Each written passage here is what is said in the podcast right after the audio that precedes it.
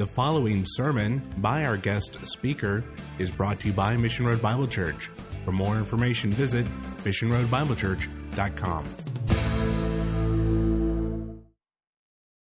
This has been already an incredibly helpful men's breakfast for me. I've never been to one when we've been schooled on barbecue and all the intricacies and the things I need to know. So, this, is, this has been very, very helpful for to me, very sanctifying. Um, so, um, in fact, I don't know what I can add to this. This seems like that that even relates, you know, relates to masculinity and manhood. I mean, there's all kinds of connections there. So it seems to me that if you've got all that down, you're far down the path, you know, of being a, a, a Christian man. Well, we are going to talk about that, though, a little bit more this morning. Uh, talk about uh, leadership, in a sense, I guess, uh, male uh, leadership uh, manhood, masculinity. We're certainly not going to be able to say everything that the Bible might say about that, but I just want to make some brief comments, I guess, and a good place in Scripture for us to turn to on that topic, one of many good places, is 1 Corinthians chapter 16, verses 13 through 14. 1 Corinthians 16, 13 through 14. It says this be on the alert. Stand firm in the faith. Act like men. Be strong. Let all you do be done in love. I think that's a, a great f- phrase for us to pull out there.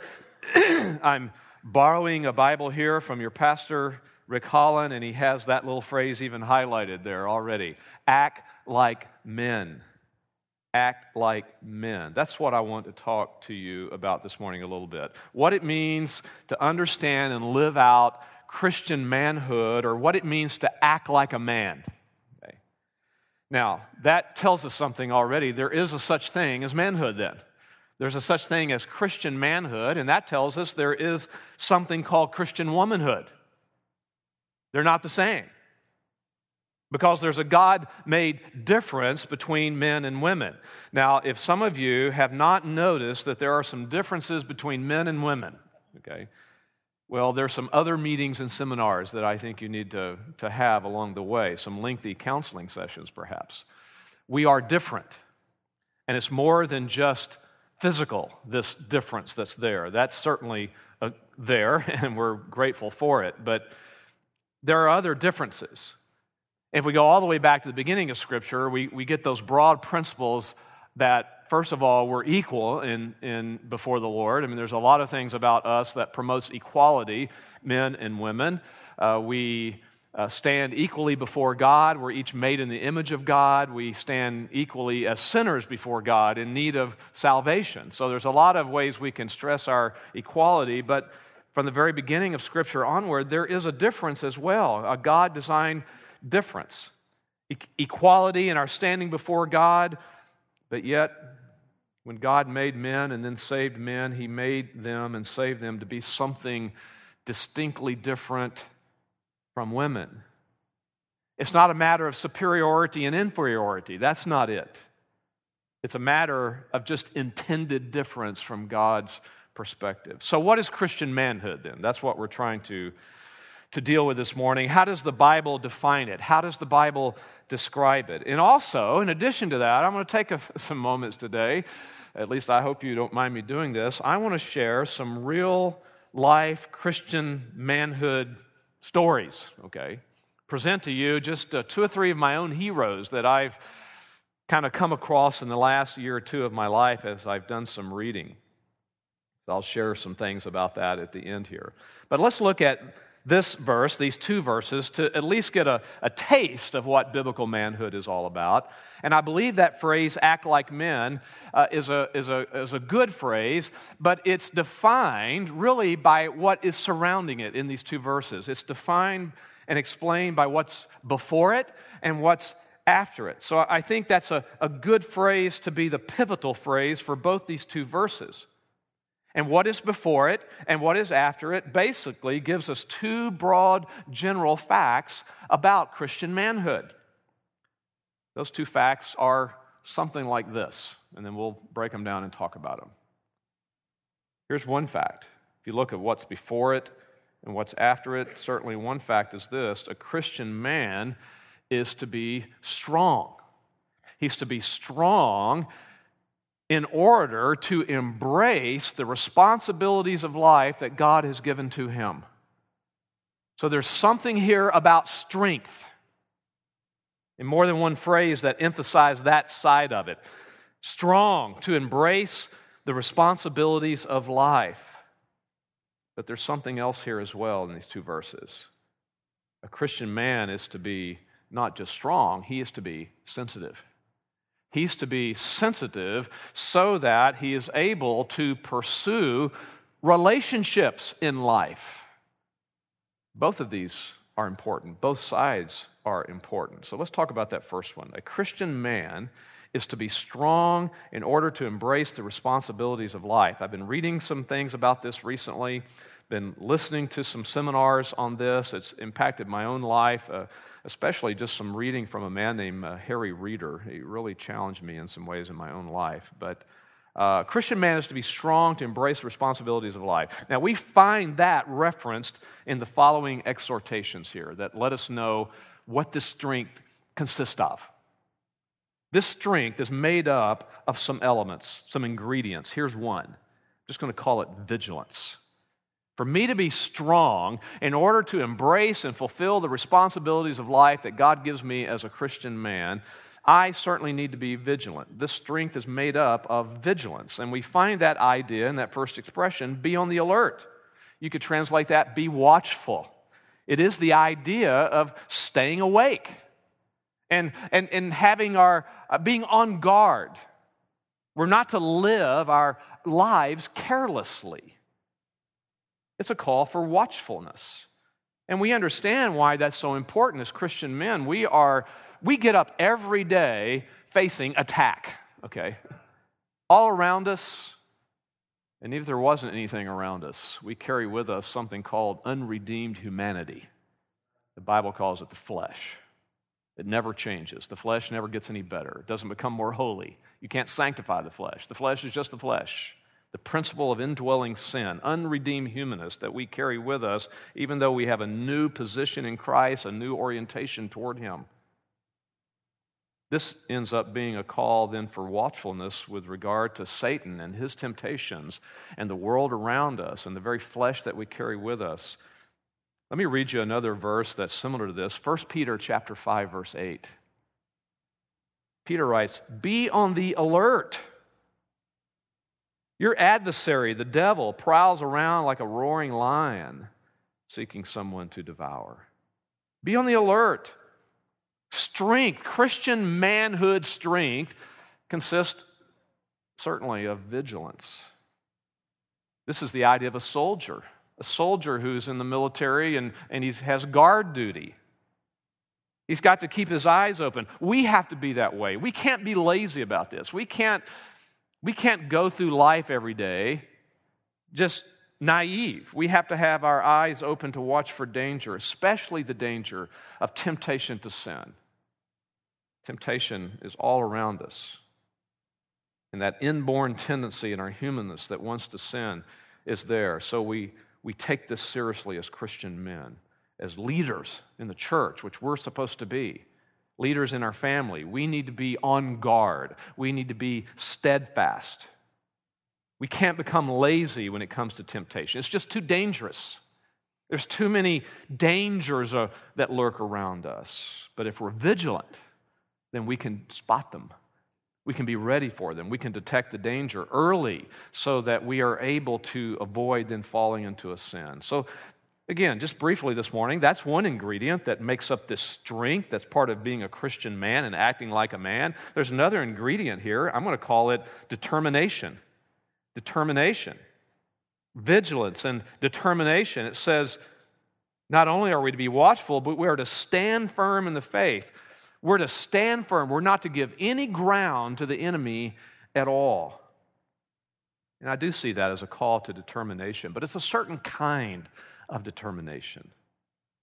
Paul's telling us that we must take definite stands for what is right. We must take determined stands to maintain what the truth is. And we're to maintain and take a determined, determined stand in it at all cost. A Christian man loves truth so much that he's willing to stand for it at all cost. Circumstances aren't going to dictate what he believes about truth. Now, that just necessitates that we know what the truth is, this, then. We have to, as men, work hard at understanding the truth. It is sad how many times I see in families in my own church and other churches that I've been a part of, how many times it's the, the wife or the mother in the home that's more spiritually minded, reading, studying, wanting to know more, asking questions. And men can become so lazy in this. But as a Christian man, we need to work hard of knowing what the faith is and standing firm in it, studying diligently the Word of God. I'm encouraged to know that you have that time every Wednesday morning and, and studying systematic theology and all of that. That's wonderful. And what we are learning, we're to hold on to. No matter what the world says that's different. And that's what happens. That's the real test. We're bombarded with a worldview that is totally different than this. What Scripture says. I think I mentioned this last night that I'm studying Hosea, and I mentioned this little phrase in there that, that just so it caused me to stop my study and just ponder all the implications for today that God's people had come to a place of thinking the truth was strange. Strange. Our world thinks the truth that we believe is strange. And it's getting more and more and more strange to them. And here we are, like salmon swimming upstream against all that, holding on to the, to the truth. And it doesn't matter what the world says, but yet so many people are caving in. It's so you get bombarded and bombarded and bombarded, and so many people are caving in and, and changing their perspectives about things and letting go of that determined stand on the truth. This actually is another military idea here. Just like being on guard is sort of the idea of a sentry or a guard on a wall or something. This is another military idea. I tell you, the idea here is it's not deserting. A deserter, someone who goes AWOL.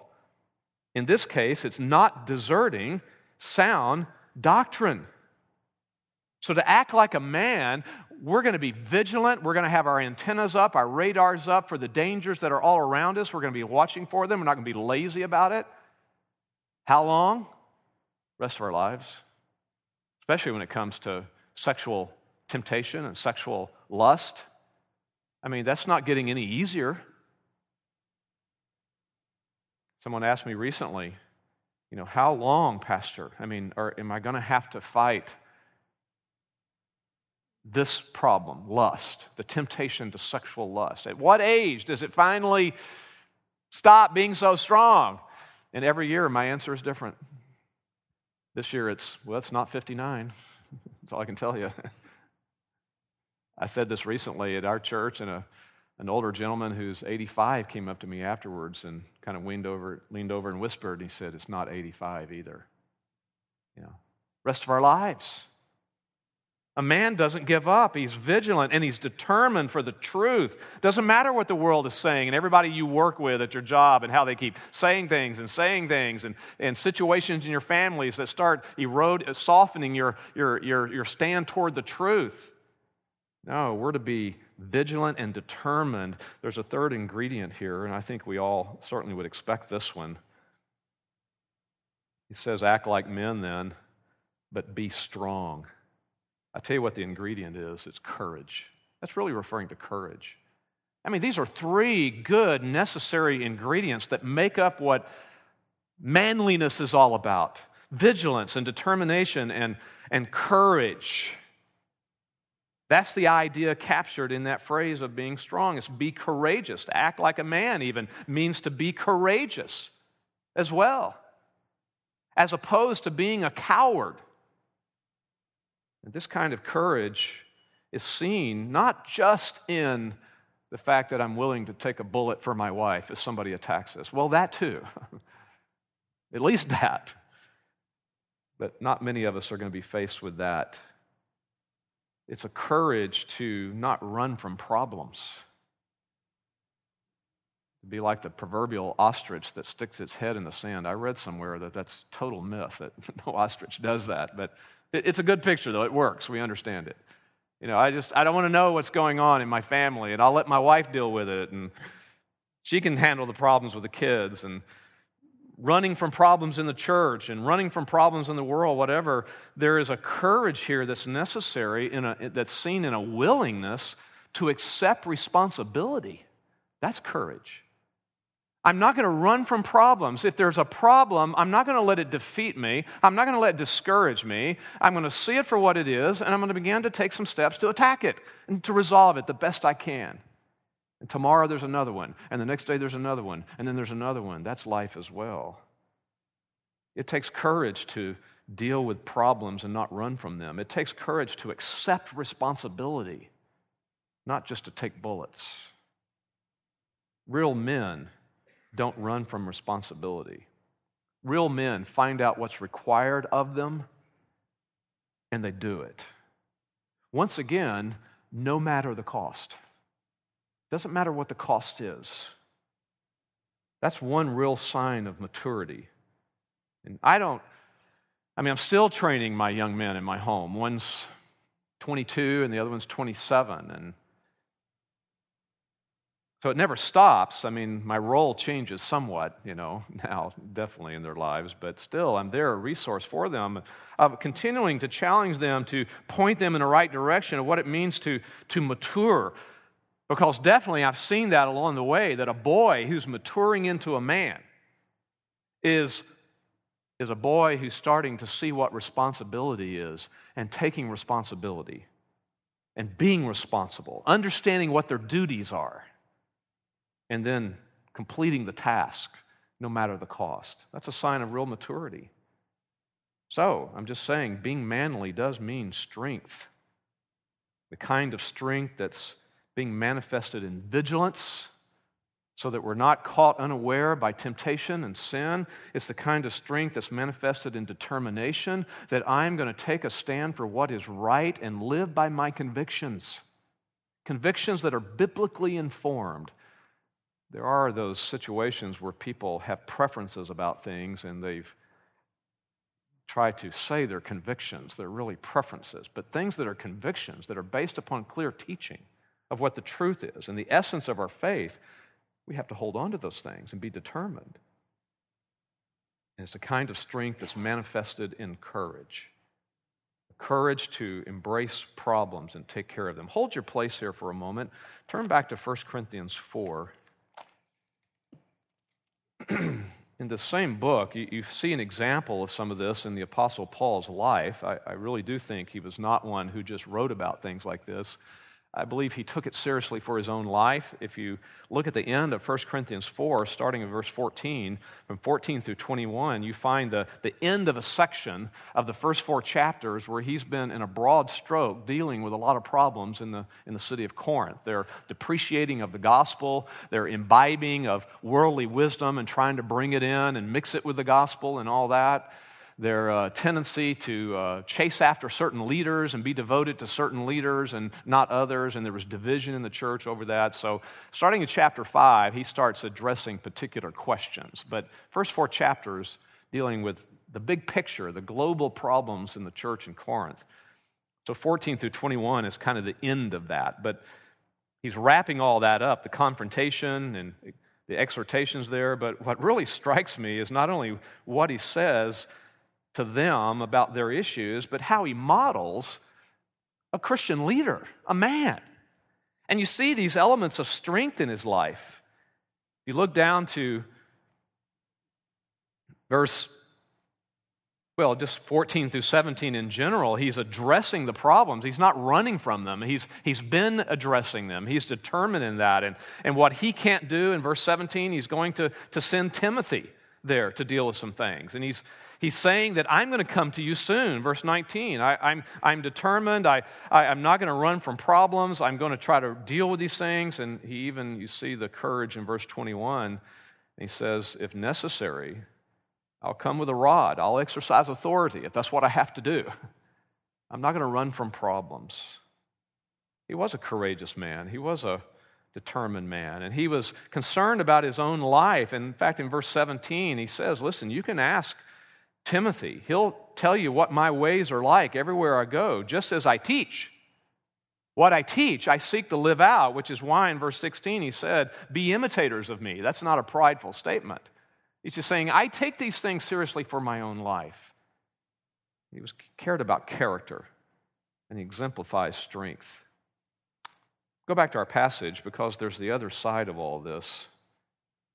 There's this side of strength that's made up of vigilance and determination and courage. But the second overall fact of Christian manhood is this a Christian man is to be sensitive as well.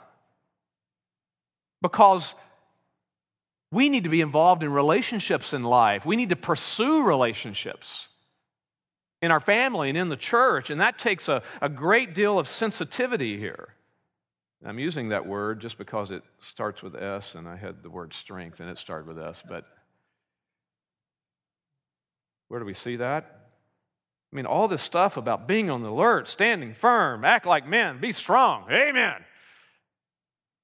And let all you do be done in love. It's almost the feminine side. That's the other side of this. I mean, all this other can get distorted. You can be domineering in your leadership in your family and in the church. You can be caustic and abrasive and arrogant and all those things. There's a whole other side of this that's manhood. This is what balances all that.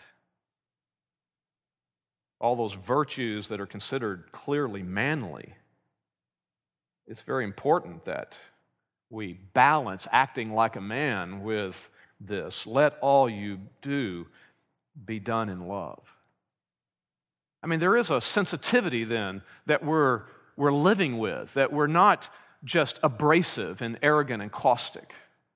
That there's a side to us that also understands what compassion is. That would be included in this, this softer side of love. That we have compassion on those who are hurting, those who are struggling we have compassion toward our, our wife, compassion toward our children. We're not just barking out orders all the time, but there's a, there's a, a level of compassion that they know this there as well because they know you love them. I could throw in the word mercy. I think that's included in this idea. There's a sense of mercy there. I mean, it's all of this that has to do with developing relationships. We're to be relational as men. We're to develop relationships and we are to sustain relationships. And we develop them and sustain them because we're exercising this virtue here. So, a true man is someone, yes, who's willing to deal with the issues in life and be courageous and be strong, but a true godly man embraces relationships in life. He's not a loner. Okay? There's no such thing like that in Scripture. A true Christian man understands the significance of, of tenderness. He understands sensitivity. He understands the significance of patience with people so that we're not frustrated and irritated with our wife or our children or people in the church. There's a great significance in these things of embracing what's necessary to develop and sustain the relationships of life. Look back to that same passage, by the way, 1 Corinthians 4 again. What's interesting to me about the Apostle Paul is, is he's such a great balance here in this. In verse 14, as he wraps up all this confrontation, he, he gives you a little insight into this side of his life as well. I mean, the strong, courageous Apostle Paul he says, I do not write these things to shame you. And that word means to move on your, your emotions, to try to manipulate you in some way. He didn't have a hidden agenda. He says, Here's why I'm admonishing you as my beloved children. That's a statement of compassion and mercy and patience and tenderness and sensitivity. It's a statement of love. He loved these people. And, and that's amazing when you think about the kind of people they were. You know, there's a lot of problems here in this church. I don't know that these are the most lovable people. And he says, I loved you. In fact, he illustrates it. He says, You've had countless tutors in Christ, and it's this word of, it's kind of hard for us to understand that in our culture, but it would generally be a slave that would be put in charge of training the children, teaching them, and, and uh, teaching them grammar and dictation and reviewing their math tables with them and taking them to school and reviewing their Awana verses and all those kind of things. A slave would do that. And so that slave would be very important, that tutor in the life of the child, but it's still not the same thing as a father. A father conveys intimacy and love and compassion and tenderness. And so that's what he says. He says, You've had a lot of tutors in your Christian life, even, but not many fathers.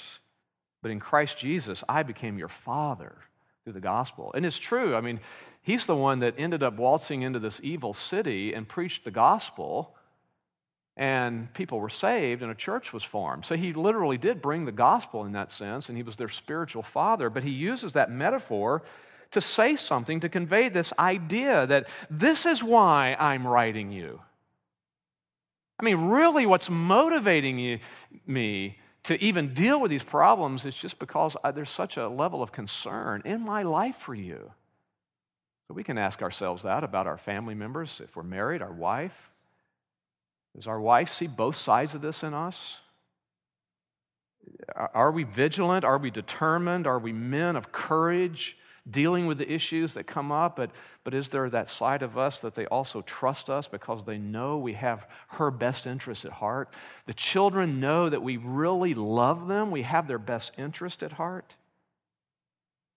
So when he says, I exhort you, be imitators of me, and he says later again, he says it a little more completely. He says, Imitate me as I imitate Christ, is the idea. Do we see both sides of this in our lives? The strength, the courage, the acting like men, the manliness in that sense, but manliness that's also expressed in this tenderness and compassion. You know, one more that just came to mind uh, 1 Thessalonians 2. I never had a Bible that has tabs in it like this. This is very helpful. Wow.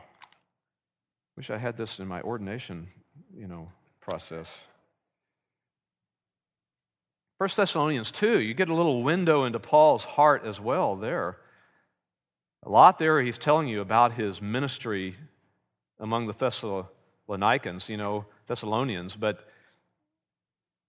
a lot there I'm not going to go into in chapter 2, but I'm just going to jump down verse 7. I mean, here's a man that exercises authority. He is the apostle. He's even saying, I, you know, I, I could even be that way with you. But look at verse 7. But we prove to be gentle among you as a nursing mother tenderly cares for her own children.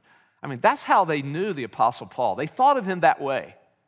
I think if you really ask them years later, those who were still alive after Paul was gone, you remember your pastor Paul, you know, oh, yes, we remember him. He loved us so much. I don't know that they would say, oh, Paul, the super apostle, the great theologian. I think they saw him that way, but at the same time, I think they would remember him, the one who loved us so much. And, and here's that side of tenderness. And he uses, even uses the, the picture of a woman to convey it, like a nursing mother. That's one of the most tender scenes you could possibly conjure up in your mind a, a mother's tender care for her child as she nurses that baby. He said, We were gentle like that with you. Verse 8 Having so fond an affection for you, we were well pleased to impart to you not only the gospel, the, the data, the information,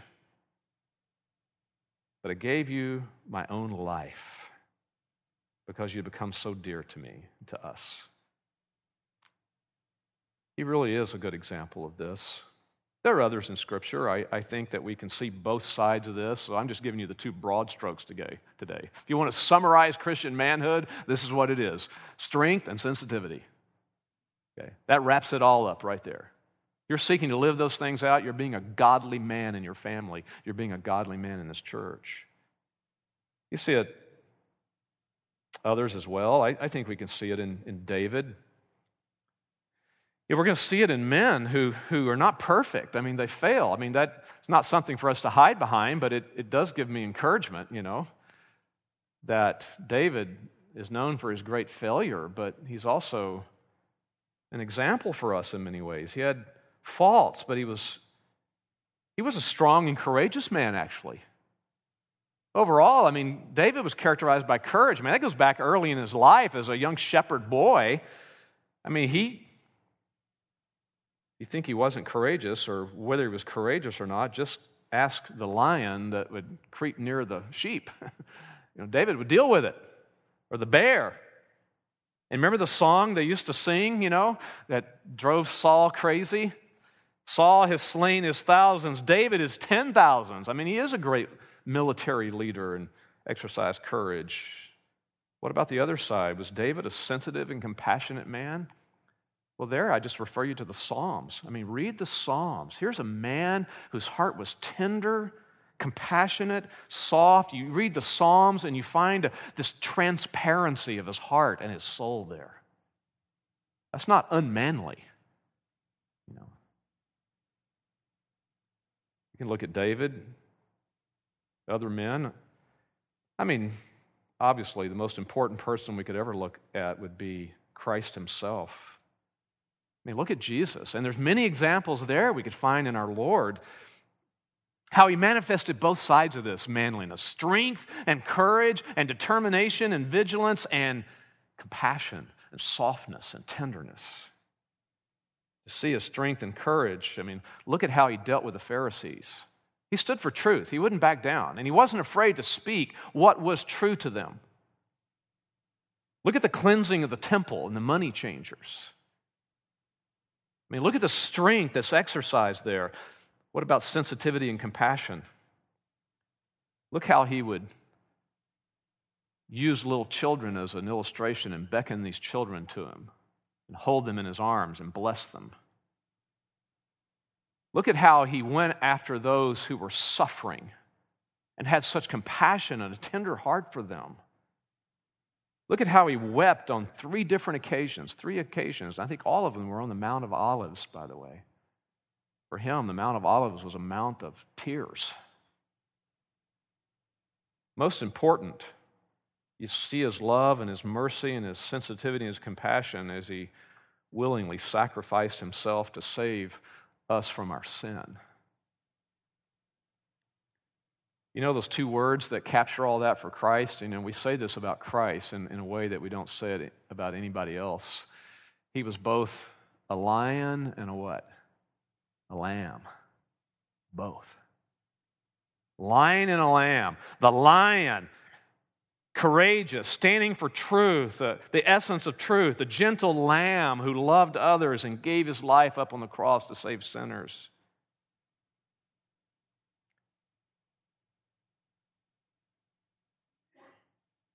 Used to be a song that I sang, Grace Church, many years ago, Rick, with Jerry and Kelly, the, the lion and the lamb. And they had those verses in there going back and forth, how he, the lion of Judah, and, and who he was, and the eyes like fire, and the, the, the, the God himself, and yet the lamb who suffered for others.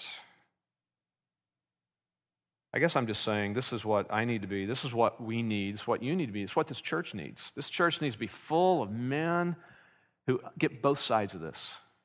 You know, a lot more you could say about it, but that, this sums it up. We need men who are lion hearted, lion hearted, and lamb like to be leaders in the church, in our families, to lead your wife like a lion in that sense, standing up for what's right, but loving her, lamb like, sacrificing for her and your children, giving yourself up for their good.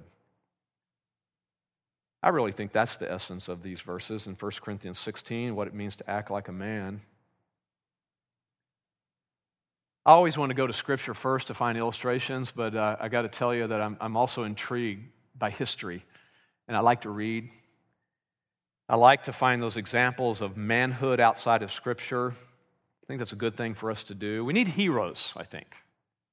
Heroes are a good thing, models to look up to. Rick's office is kind of like that. It's like a museum in there, you know. Dead men on the wall, you know, and dead animals in there too, but, you know, but these men, you know, who are heroes to you. Something funny happened at Grace Church many years ago. It didn't make the final cut of the video, but it was a video they made to surprise me. It was on some birthday that I had, my 50th.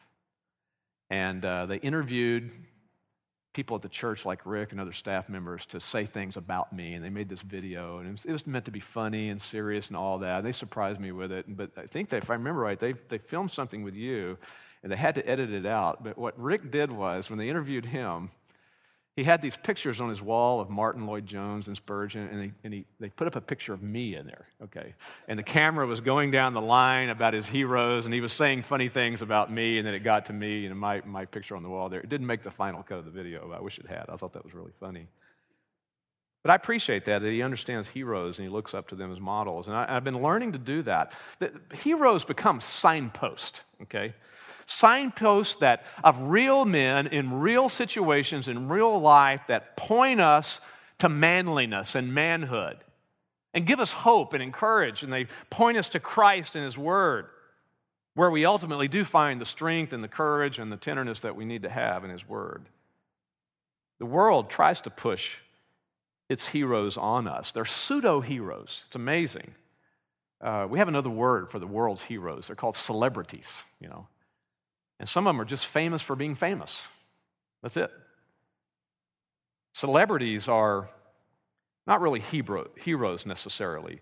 Celebrities can end up being just parasites that live off the culture in some way, and we become so fascinated with them. Heroes are different. Heroes impact the culture, possibly. I heard this illustration. Celebrities are more like thermometers that reflect the culture and its temperature. Heroes are thermostats that seek to make a difference. So we can't really look to the world ultimately and lost people for the models we really need.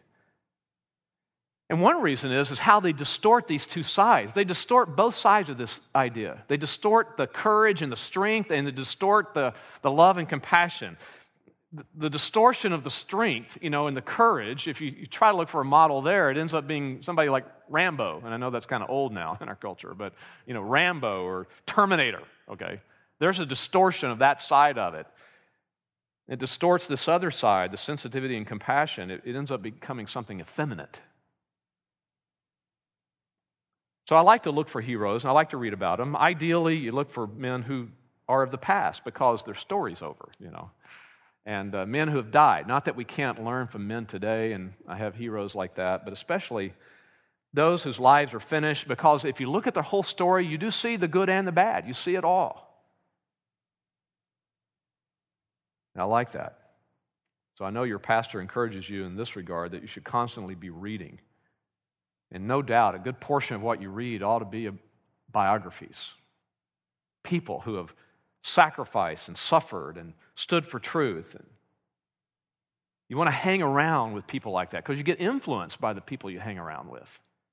So hang around with some heroes like that. Have, have three or four or five heroes that you could say, These are my heroes. I've studied them, and here's what I've learned from these men. Be able to say that. Yeah, these are my heroes. So I've been, been reading, and I like to read war stories. I, I just like to read that when I'm just reading for my own enjoyment. So I want to tell you just about two or three or four heroes, three heroes or so that I've learned more about recently. Uh, I like models that come from war situations because it's such a, an incredible kind of adversity. And, and I don't know all of you, and maybe you have fought in wars and you know that firsthand. I, I have not. But I like to read about World War II and things like that. And but lately, I've been studying, reading more about the Civil War just because of where I live, you know. I know it was here too, but there, it's really there. And I've been reading about both sides, the, both northern and southern leaders, and, and some freed slaves as well, a hero or two there. Very interesting time in our history, and it's amazing the kind of character that's demonstrated by God's people when they're in the most difficult and trying of circumstances like that. And I've, I've become convinced that was a very difficult time in our history. But there are examples of Christian men on both sides of that, and you probably know that. Men who aren't perfect. I've learned some of their weaknesses and frailties as well, but they're still worth looking at. And so I'm going to tell you about two or three of those and what I've been reading about and listening to recently. Just a note about the Civil War. I've learned one thing it's misunderstood by a lot of people. Some of the military leaders made famous by that war are very misunderstood as well. And people don't know the facts, but and it's obviously a very touchy subject. You know, it's primarily because of the issue of slavery, and it's something we as Christians certainly should condemn, and we do condemn. And there's many things about that part of our history that's very sad, and it's a very embarrassing fact of our history, and all and so forth. But there was far more to all that time period in the Civil War than the issue of slavery. In fact, again, many were taking sides in the Civil War based upon issues other than slavery. It just wasn't what drove them. And there were men and leaders on both sides who were followers of Christ fighting against one another. Strange thing to look at and study.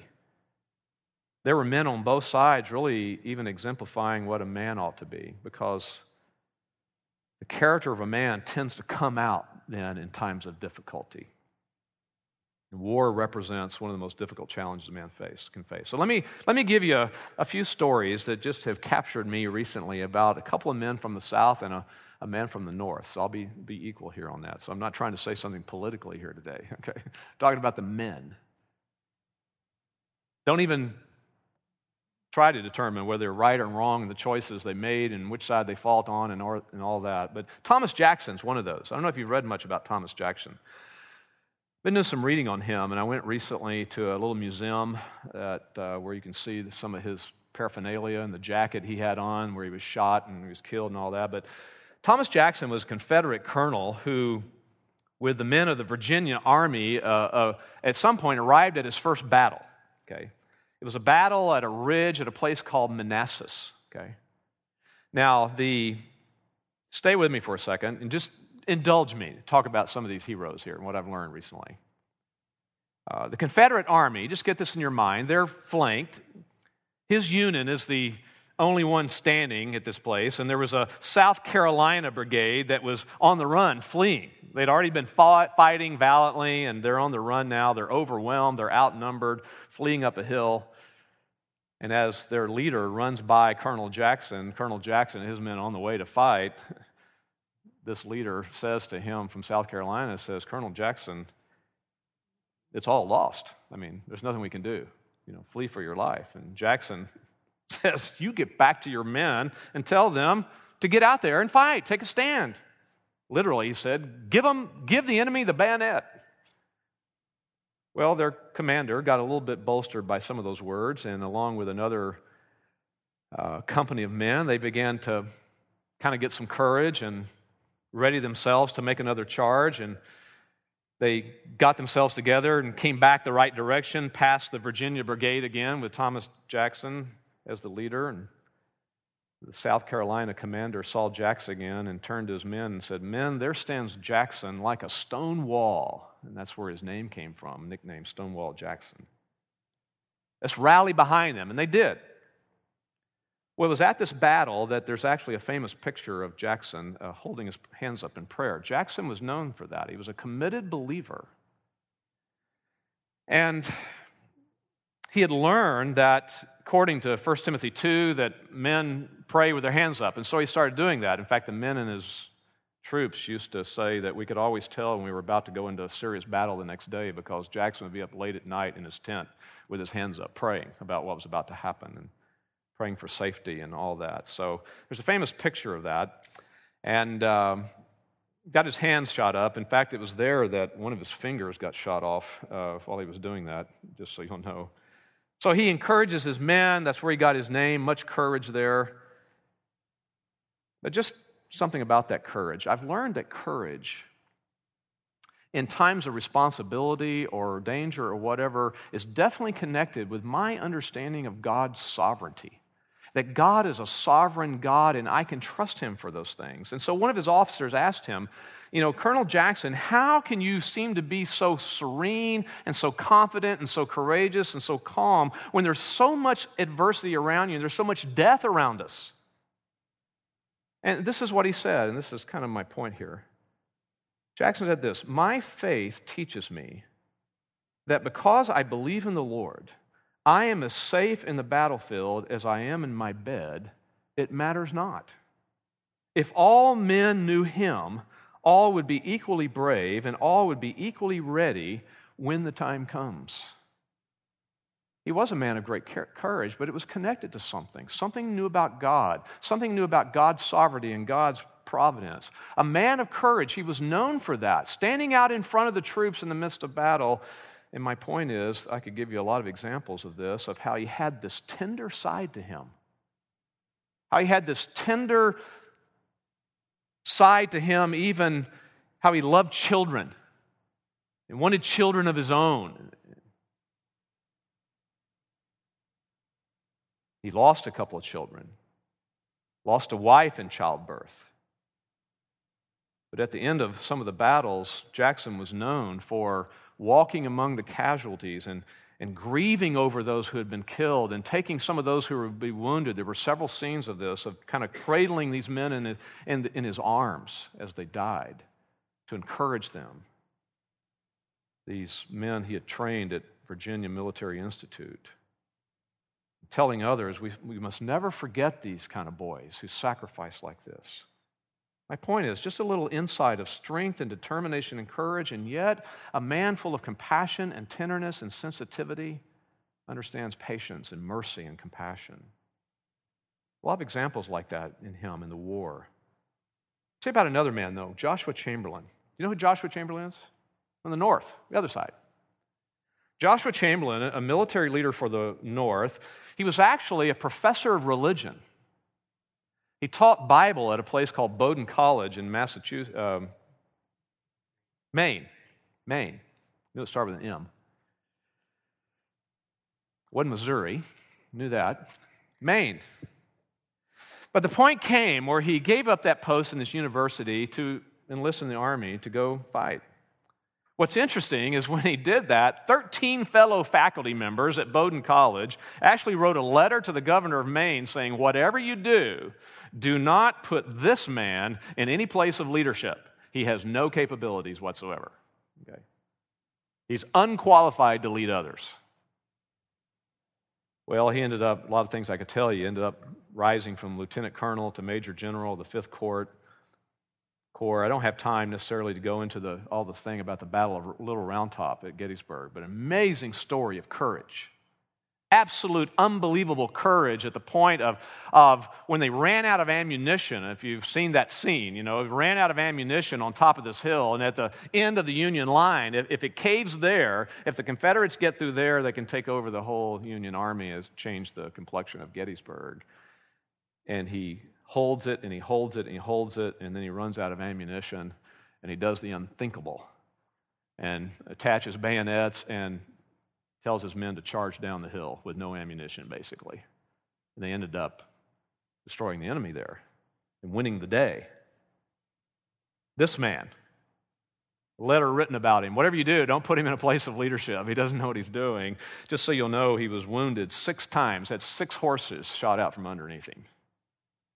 He won the Congressional Medal, Medal of Honor. He was so respected by General Grant that when it was all over, Grant chose him to receive the surrender of the Southern troops at Appomattox.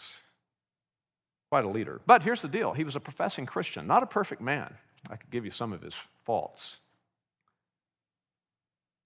But he was a professing Christian exhibiting extraordinary character and leadership skill on several occasions. Let me just give you one other glimpse of his courage, and yet mix into it this idea of compassion.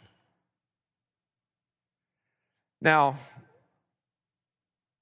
he was fighting at a place, another place called Petersburg in 1864. I'm going to test you on some of these details, so make sure you get the dates and the locations down for the test at the end. Petersburg. Grant had almost gotten around Lee in the South, and I could tell you some amazing stories about Lee. But Grant's armies had been stymied. The, the Confederates were just too strong. But he thought he saw an opening. And so he sends an order down to General Joshua Chamberlain that you are to take your men and to make this charge. I see an opening here. Chamberlain looked at the situation and knew there was no way and he sent word back up, basically saying, Sir, we're ready to make the charge, but it is going to fail. the enemy is well fortified. And the word came back down from Grant to him I want this war over. You make the charge and win the day. So Chamberlain was obedient, put his men together. He leads them out. First volley of bullets that come basically hit the mark, and men go around him, fall all around him. I mean, just hundreds and hundreds and hundreds and hundreds killed. And beside Chamberlain was the man holding the colors, you know, the flag. And that man was hit and fell. So Chamberlain, out in front, he was always out in front. He picks up the colors and he pulls his sword now and keeps telling his men, go forward, go forward, go forward. And I'm not making a statement here about the brutality of war or anything else, whether it's right or wrong. I'm just telling you something about Chamberlain. Men, go to the top, follow me. And he's already determined this, this is kind of a hopeless situation. But follow me. He hands the colors off to another soldier so he can lead his men, and he turned around to, to let the men see him that look, I'm in front and I'm going, and a 58 caliber bullet enters its right hip, lodges all the way to the left, but in between tumbled around through his intestines and just caused incredible damage to his lower abdomen. It's a gut shot, which at that time was pretty much 95% fatal. And he refused to be moved took his sword and stuck it in the ground and leaned against it so he could still stand up against it, so he could still tell his men, Let's go, men. I mean, follow me. Let's go to the top. I'm with you all the way. And the blood kept coming out so much and into his boots that he finally began to lose consciousness a little bit. He goes down to his knees and he readjusts his sword into the ground so he could lean against it, kneeling while he's bleeding to death again raising his gun and just telling the men, Stay with me, go, go, go, until finally he blacked out completely. One of the artillerymen saw him and sent some other of the artillery guys, and they went down and got him and brought him back and to try to see what they can do for him because it's a mortal wound. And he wakes up in the midst of all that and he tells them, Men, I know this is a mortal wound. Don't take care of me. There are others out there that need your help. Go help those men. There are people who are shot and wounded and so forth. Go get them and take care of them. So, in the midst of all that, compassion, sensitivity. They tell him that we're under orders to take you, and so they pick him up and they got him back from the line of fire. A surgeon from his old Maine unit, the 20th of Maine it was called, called was there, Dr. Abner Shaw, began to do battlefield surgery on him back here behind the lines. What are you going to do? They cut him open. They find the bullet. Unbelievable wreckage they find inside his body. They begin hours of surgery, battlefield surgery. He's just in a coma. There's no anesthesia. He wakes up twice during the surgery and tells the doctor, keep going. Do what you have to do, and blacks out again. They finally sew him up, and at some point, when it's all over, they tell him, We've, we've done the best we can for you. it, it is going to be fatal for you. They thought he would die. Uh, just real interesting, real quick.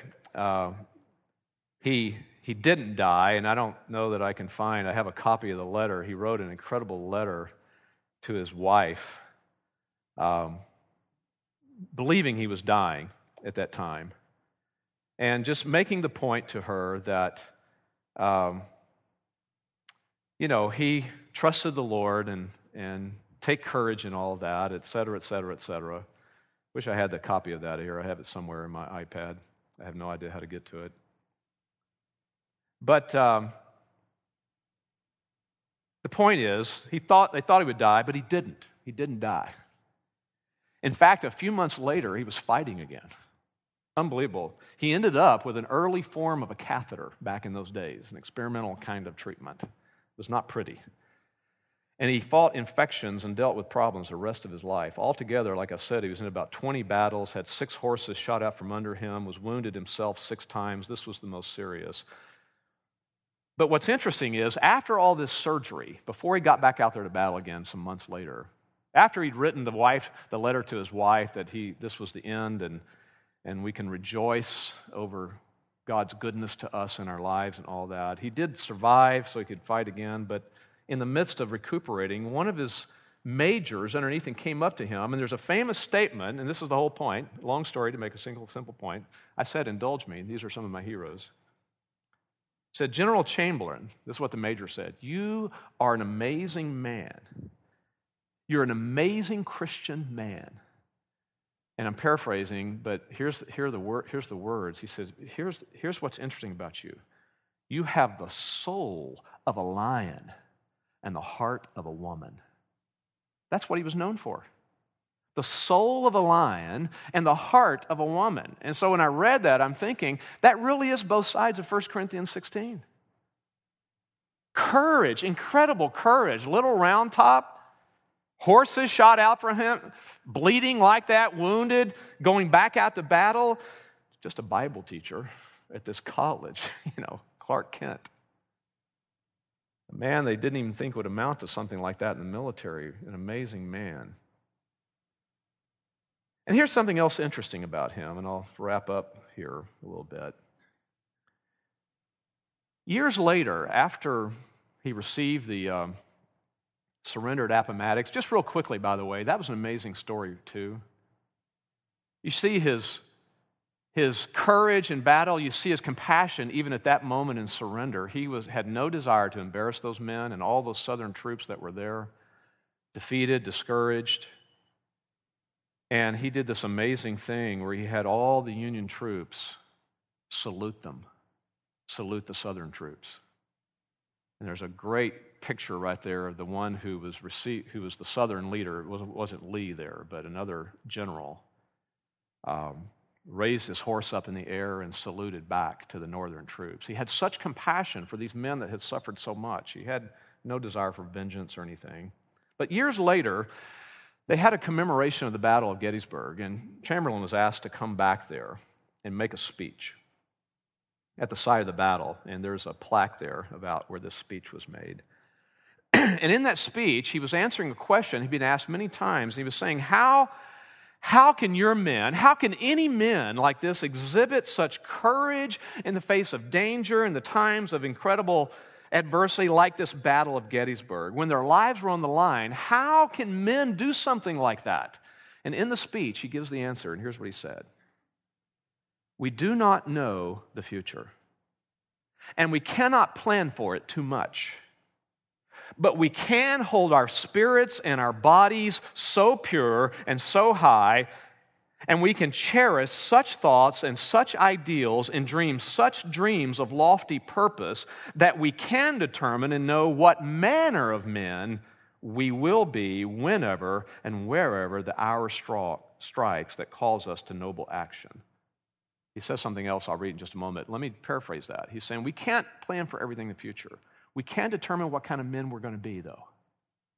We can dream such dreams. We can think such lofty thoughts. We can understand what the target is. We can know what's right. We can know what character is. We can exercise self control on a daily basis that we can train our hearts to be a certain kind of man. So that whenever and wherever the hour strikes that calls us into noble action, we will respond out of that because it's who we are. He says we can do that. And then he says this No man, no man becomes suddenly something different from his habit and his cherished thought. You don't become a man like that in that hour necessarily out of the blue. There's been something going on, feeding your soul, feeding your heart, feeding your mind with these kind of things. This is what manliness looks like, so that when the pressure comes, and the difficulty comes and the challenges come, what's there will come out. No man becomes suddenly something different from his habit and cherished thought.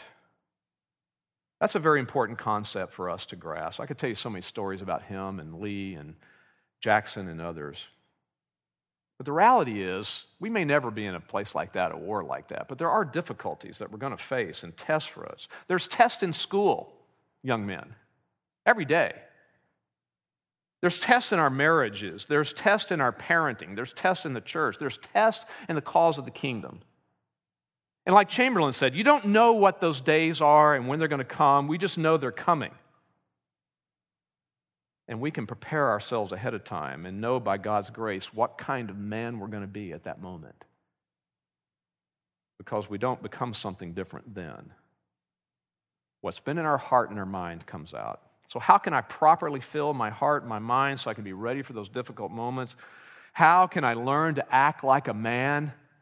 Well, obviously, it's nothing new under the sun. It starts with God's Word where we saturate ourselves with the truth of Scripture, accurately handling it. We, we learn the examples of other men in Scripture and other men in history that have lived these things out. We learn from them. And we practice the strength and the determination and the courage and the compassion in the little situations that come up every day that we face, not knowing what the big one will be. Right now, we do those things in your duties at school, in your class, in your schoolwork, and with responsibilities at home. The tasks that your parents ask you to fulfill, and so forth. Right now, standing against sin and temptation and fighting temptation. Right now, in our friendships, learning what it means to put other needs above our own, other people's needs above our own. Right now, in small ways, learning compassion, reaching out to those who have trouble relating to others and learning how to relate to them. Here at church, learning to lead out in serving, finding ways to serve and doing it and being faithful. So let me just wrap it all up and just give you a truism then to send you home with. This is a little axiom. It's a truism that I've learned recently from someone. Circumstances do not dictate your character, they reveal it and become the opportunity to refine it. Circumstances don't dictate your character. Whether you're going to be strong and courageous and compassionate, circumstances don't dictate that. Circumstances reveal it, but also give you the opportunity then to refine it and develop it. So seek the Lord's help. We ask Him to make us strong and courageous and determined and vigilant so we can embrace the responsibilities of life, whatever they're going to be, tomorrow, the next day, next year. We don't know what's coming, but something's coming. Start today and ask Him as well to help you become sensitive and loving and compassionate so you can engage in the relationships of life. Obviously, I don't want to end without saying this and reminding you of this that the pursuit of Christian manhood both sides of this has to begin with point A, and that is a genuine saving relationship with Christ. It starts there. When you come to be to Christ, to be saved from your sin, an incredible thing has happened. The Lord gives a new heart to people, a new heart with new desires, new dispositions dispositions. He cleanses you and gives you a whole new record. And all that can be manifested then in a new life. New life. So you must come to Christ. And I don't know each of you, but there certainly could be someone here that has not come to point A. Don't think you can be this man, this courageous and compassionate man, just by changing some behavior. It has to start at point A. I must know this one who wrote this. You must come to Christ saying, Christ, I come, turning from my sin, repenting of my sin. I put my trust in you alone for my salvation. And I want to live this new life for you out of a heart that loves you because you first loved me and have forgiven me. Start there. And if you are in Christ, if you are saved, then this is the life that a Christian man lives, both sides of it, and he can help you with that. Let's pray.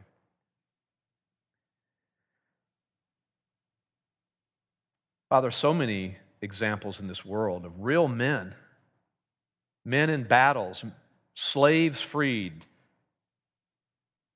men in other situations in history, great men of the faith and church leaders in history, heroes that we can develop and look to. Lord, help us to do that. We need those kind of examples before us.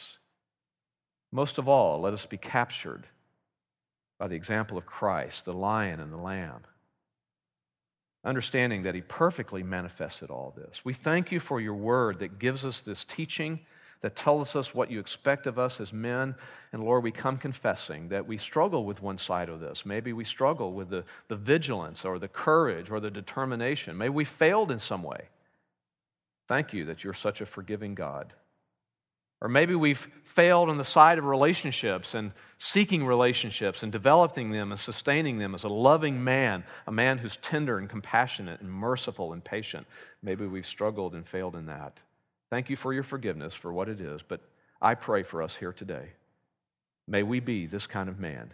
May we act like men in this way so that we're an example to our wives, an example to our children example to the others in this church, example to our friends around us, an example to the world of what Christ can do with a man, a fallen individual.